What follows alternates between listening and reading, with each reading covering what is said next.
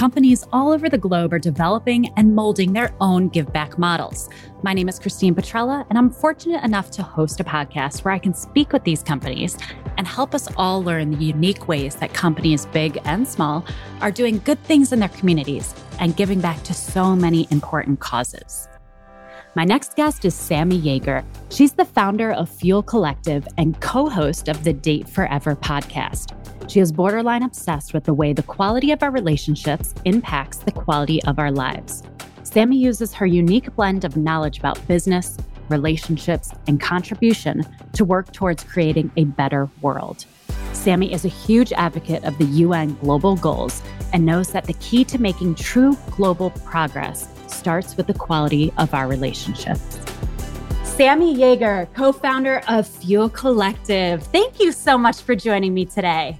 Hey, thanks so much for having me. Yes, so it's evening here in the US on the East Coast. It is a morning for you. I got to say, I get jealous when I follow you on Instagram and you're telling everyone, happy Friday. And I'm like, it's still Thursday here. We're in the future. Yes. I want to learn more about your business because I love the concept of how you flip the model of relationship coaching from reactive to proactive. So tell me a little bit more about Fuel Collective. So Fuel Collective, we are in a kind of like a pre-launch phase still.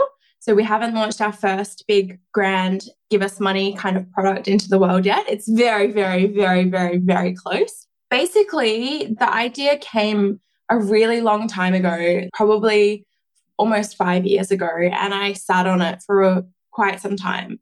But my husband and I were in our sort of mid to late 20s, and we already had friends, like really great friends who had been through some pretty horrific breakups and in some cases divorce. What we noticed in this pattern was that a lot of the people in these relationships had either come from family homes where they hadn't seen a healthy, happy, thriving relationship, or their parents were in some sort of relationship still together, but it wasn't necessarily what they were trying to model. So then these two people had gone out into the world, they'd met someone, they'd stepped into love, and then they'd gone about trying to make a relationship and a life together without the tools that they really needed to do that. So we kind of went to the market and looked at like, what is there for couples who have met their person, feel like they've got long-term intent with this person, and they want to spend their life together. And there really wasn't anything. There was kind of like information for people who are in the dating world and they're trying to find that person, you know, how to present, how to show up well on a date, good questions to ask, all that sort of stuff. There's lots of info for that. And then there's kind of this break where there's like, oh, go and get a smidge of counseling right before you get married, but after you've already made the big decision. And then there's plenty of stuff for you've been together a while, you're married, you've got kids maybe, and things has gone a bit pear-shaped or things have not gone as you expected and it's not fulfilling you the way that you anticipated. So there's a whole heap of information for couples who have hit that stage, but that's all reactive. That's after the problems have occurred. That's after you've got uncomfortable. I kind of think of it the same way that you go to the gym to prevent a lot of health issues. We're thinking about Fuel Collective in that same way. What can couples do day in, day out to keep their relationship fueled up so it doesn't break down? So I was going to ask you that. I was wondering, there's a stigma here in the United States that if you seek relationship help, if you seek relationship guidance or marriage counseling, a lot of people look at it as an embarrassment. I don't feel that way. I think, you know, you go out and you ask for help. I'm an open book and I think it's super healthy. So you're noticing the same in Australia is they're just not there. Yeah. And referencing some of our own personal experiences, like with close friends, like we thought these people would be together forever. Like we went to their weddings, we stood there, we watched them do the thing. And then like only a handful of years later, done, dead in the water. And when we sort of talked to couples, it was either that we had no concept that things were not great. And as their close friends and network, like, we can't support them if we don't really know what's going on. But I think there's this really uncomfortable thing that the idea that when you meet your person and they're the one, that it's just going to be this happily ever after fairy tale thing. And it's just not true. I'm a big Moulin Rouge fan and there's this song that's like, love is all we need. And I that's just not it. Like, we need love and we need aligned values and we need a commitment to go in the same direction, all of those things. But these couples are trying to hold up the fairy tale version or the social media presentation of their relationship. So they don't ask for help. And then when they do ask for help, they've already been in pain for a really long time. I kind of think of it like, if the house was on fire, when do you call the fire brigade? When the fire starts, not after it's engulfed half your house. Wow, that's a great way to look at it. So when are you seeing, you know, and you're in pre-launch, so are you starting to see a certain stage within these relationships that they're coming to you? Are you seeing it's all mid-fire? This is the marketing challenge of trying to talk to an audience who maybe don't realize that they have a problem yet, or they've got an absence of conversations, which is hiding the problem. So this is our marketing challenge, but people can do it. Other products have done it, so I'm sure we can. We're really trying to talk to couples who feel like they've found their person and they're on the tipping point of merging lives. They're on the tipping point of moving in together or getting engaged or buying their first big asset together, but they haven't necessarily done all of the things that has mapped out their future life together yet. So you have this podcast and it's great. I've listened to a few episodes. It's called Date Forever.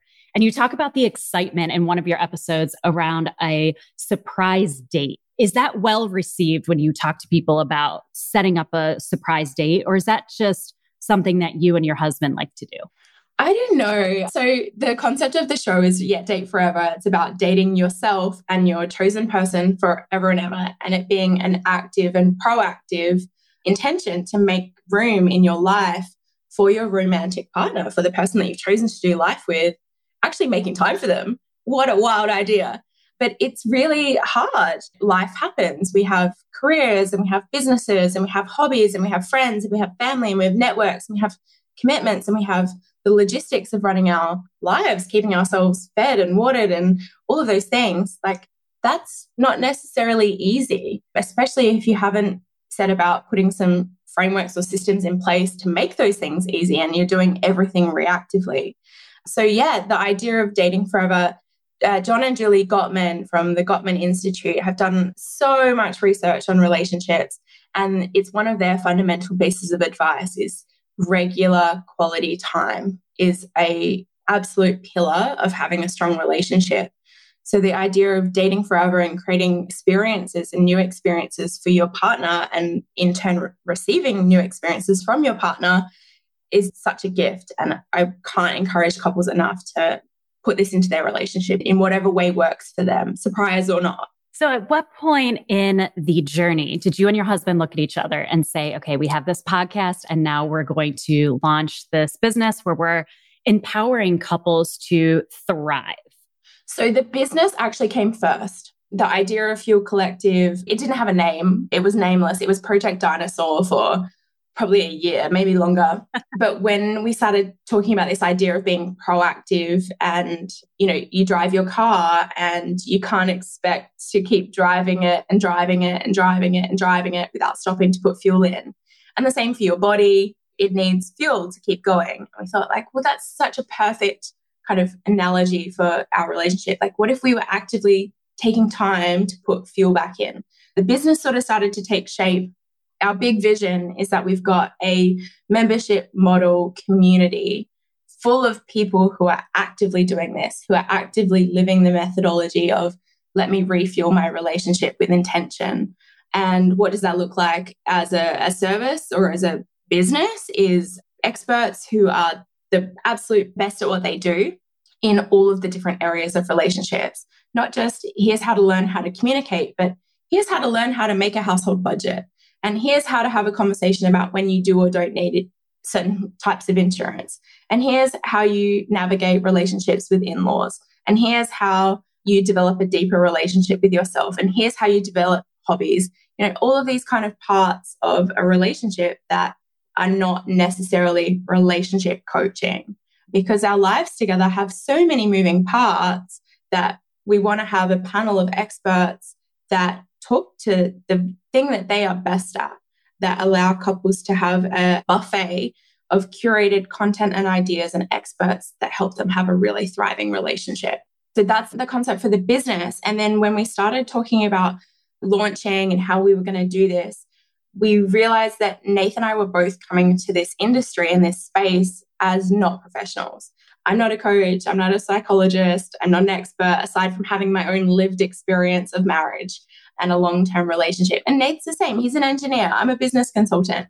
So we decided to launch the podcast so that we could have these conversations with experts and sort of start to build that community, start to build that audience in a really low barrier, free way. Anybody can jump on and listen to a podcast. So there was kind of that side of it. But then there was also stress testing mine and Nate's relationship in terms of what are we willing to share? Where are we willing to go with the big wide public and the internet? Where are we not willing to go? But also developing some ideas and some concepts. And do we want to talk about this day in, day out, while providing some really great ideas from experts? So how do you and Nate find that balance when you're working together and you're living together and your relationship kind of morphs into that business? How are you doing that? And we currently are in lockdown together too. So no one leaves ever. Oh, goodness. When did that start? In Sydney. I think we're on day like 11, somewhere around there. And I don't know what number lockdown this is either. So it's been an interesting 18 months. And we registered the business name in December 2019.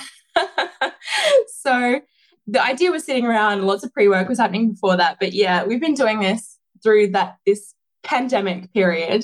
How do we do it as a couple? Nate has his day gig. I have my day gig. So we don't have two circles sitting on top of each other. We have two circles that have got an overlap. One of the challenges that we've found is that because we're not out and about doing our normal social things in a physical sense, the tendency is just to work all the time. And it is to like, oh, we could just tweak that sales page, and oh, we could just amend that email nurturing sequence, or oh, we could just create this other video, or we could just all these things. And I think this is our first business together and it's brought up so many cool things. I've really loved watching Nate grow. He's come from a defense industry, a very red tape. Things have to be done a certain way. And now he's co-founder of a business that's using Google Suite, and he can literally log into the back end of the website and make a change now. He can do it now. So that's been really empowering for him, and watching him learn this whole other thing. And for me, it's been really nice to acknowledge what I'm not so great at. Because this is the first business that I've done with another person, and that person's my husband. And he's so great at the things that I'm shit at. So that's been really beautiful for our relationship, to acknowledge, hey, you are so great at that. I am not. And I see that's how so many relationships work, is playing off the strengths of your significant other. And I think one of the keys to like making it work is we've made decisions while we've both been emotionally sober about, if this happens, if we get to a crunch point where we don't agree on something, who gets to take the decision? And we've kind of had those conversations around, well, like if it's a tech thing, then that Nath gets to play lead. He takes trumps. Whereas if it's a marketing decision or a sales decision, that's me. So we've kind of had those conversations about, well, when we lock horns, which we know we will, let's agree now who gets to be the boss. So any couples who are looking at doing that, I think one of the best things that I've learned from business and leading teams is that if everybody's accountable, nobody is accountable. So having a clear line of, Nate, that's your task, that's your job, that's your responsibility, that's your rock, versus what's mine, and knowing who exactly on the field is doing what. What great advice for the entrepreneurs out there listening. Take note of that word of advice. If you are getting involved with your significant other or partner, boyfriend, girlfriend, whatever it is, make sure you define the roles from the start. It just sounds like it's going to make the process go a lot easier. Yeah. And one of the things too is that we've always agreed that if there's not a seat in the business for that person, they don't just get it because they're a founder.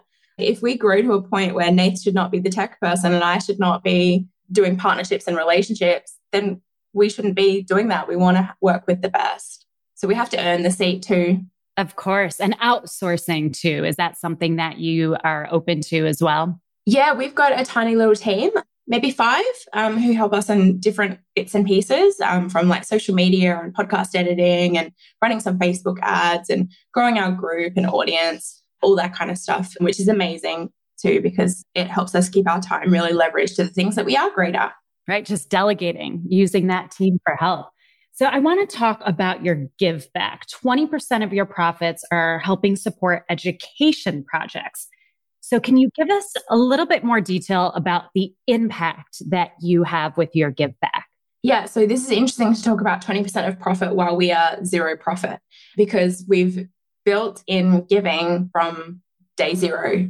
In startup, there's expenses, and we've just attributed giving as an expense while we're pre-profit. But that is our intention. That's what we're doing even before there's money in the door. For me, we were always going to build a business that was quad win. So what I mean by that is that it has to be a win for Nathan and I. It has to be a win for our clients. It has to be a win for our partners and stakeholders. And it has to be a win for the world. If there ever comes a time where we're not ticking those four, we have lost our way. That's impressive. And I want to know, so how did you find out about B1G1? And I'm assuming that is Buy One, Give One. Yes. The company name is B1G1. Yeah. So Buy One, Give One is our preferred giving platform. So it's a membership model where we pay a membership fee, and that membership fee scales depending on the size of business that you're in. That membership fee covers all of the things from vetting projects, identifying projects, all of the infrastructure that's required for payment processing, all of those kinds of things, and for that organization to run community events and grow the membership. And then what that means is that when we give to a project that's on the B1G1 platform, 100% of what we give goes to that project. So the way that B1G1 kind of works is they take a project at large, and it might be, say, providing a school uniform to a child in Kenya.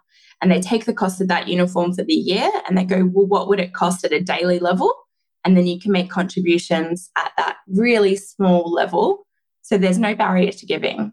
And what's amazing about that concept is they are pre-vetted organizations or pre-vetted projects.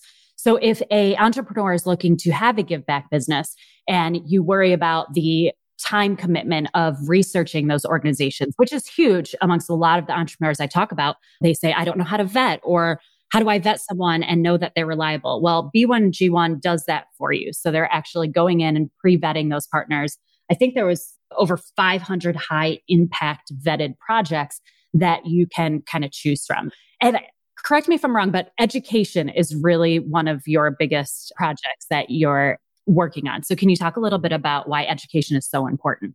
We wrestled with this a little bit around how we wanted to embed giving and what we really wanted to throw our weight behind, in the sense of like, what's our big moonshot? What's the thing that would just like really be amazing? And we were like, well, is it a certain number of days of education? Is it getting a certain number of people out of poverty? Is it cleaning up an entire beach region? Like, what was the thing, like the one big moonshot kind of thing that we really cared about? And we looked at it from all the different angles and how we wanted to embed that into our business and our DNA. And we thought, do you know what? We're providing education. Let's give to education. We know that that is one of the fastest ways we can get people up and above that poverty line. It has such an incredible return on investment for the money that goes in and the outcomes that you get when you spend it on education. So we want to see a world where nobody is without education. Nobody is without the means to better themselves and better their families and their communities and their networks. And when we start educating our citizens, incredible ripple effects happen. And I went to ConcernUSA.org, very interesting site, and they listed some barriers in education. And I read through half of them and I was overwhelmed because it was just nothing I had thought of before. And a few of them were lack of toilets, harvest and market days, child marriage, aka forced marriage, conflict and war, climate change, and unpaid teachers. So all of these were on the ConcernUSA.org website with many more. And these are all high concerns of education. So when you think of, let's say, harvest and market days, there are some cultures and there are some countries out there who, when they're harvesting, you know, that their farms are number one. So when harvest is ready, They're pulling their children out of school and they're going to work. So I never even thought that that was one of the barriers to education. Now I know. Lack of toilets. If a child has an upset stomach and they can't go to school that day, or girls who are on the period, you know, they're missing 20% of their education days. And just these things are all barriers to education and lack of education. So it's really neat that that's one of your goals and a mission of yours. Yeah. And it's not even that. That is a huge part of it. But there's even just the perception from a family, a generational family, that they weren't educated, their parents weren't educated, their grandparents weren't educated. And now all of a sudden they're being asked to send their kid to school. Like, what? So there's this big systemic part of it. In, for example, Cambodia, kids can go to school, but they have to have a school uniform. So that school uniform can be expensive to buy. And sometimes family they literally have no food. So they'll sell that school uniform so that they can eat. And when you look at Maslow's hierarchy of needs, like, no point going to school if you are not fed and watered. So it's a very complex global issue and we need to do better. We absolutely do need to do better. And I was on your Instagram and I noticed that you are also involved in global goals. I'll do a screenshot of the conversation because obviously the listeners can't see this. So I'll do a screenshot and post it. But the United Nations Foundation highlights 17 worldwide issues. Some examples are having a goal where no child that has a disease that we know how to cure will live with that disease. We want to cure that. All people get clean water, protect our oceans and our forests and our seas. So I know you're also very involved in that foundation and just the awareness behind that. How has that changed your mission and growing your company, just being involved there? As I was preparing for this interview, I was reflecting on, like, when did I know this? What was my fork in the road moment where I realized that business can be a force for good? And I can't find it.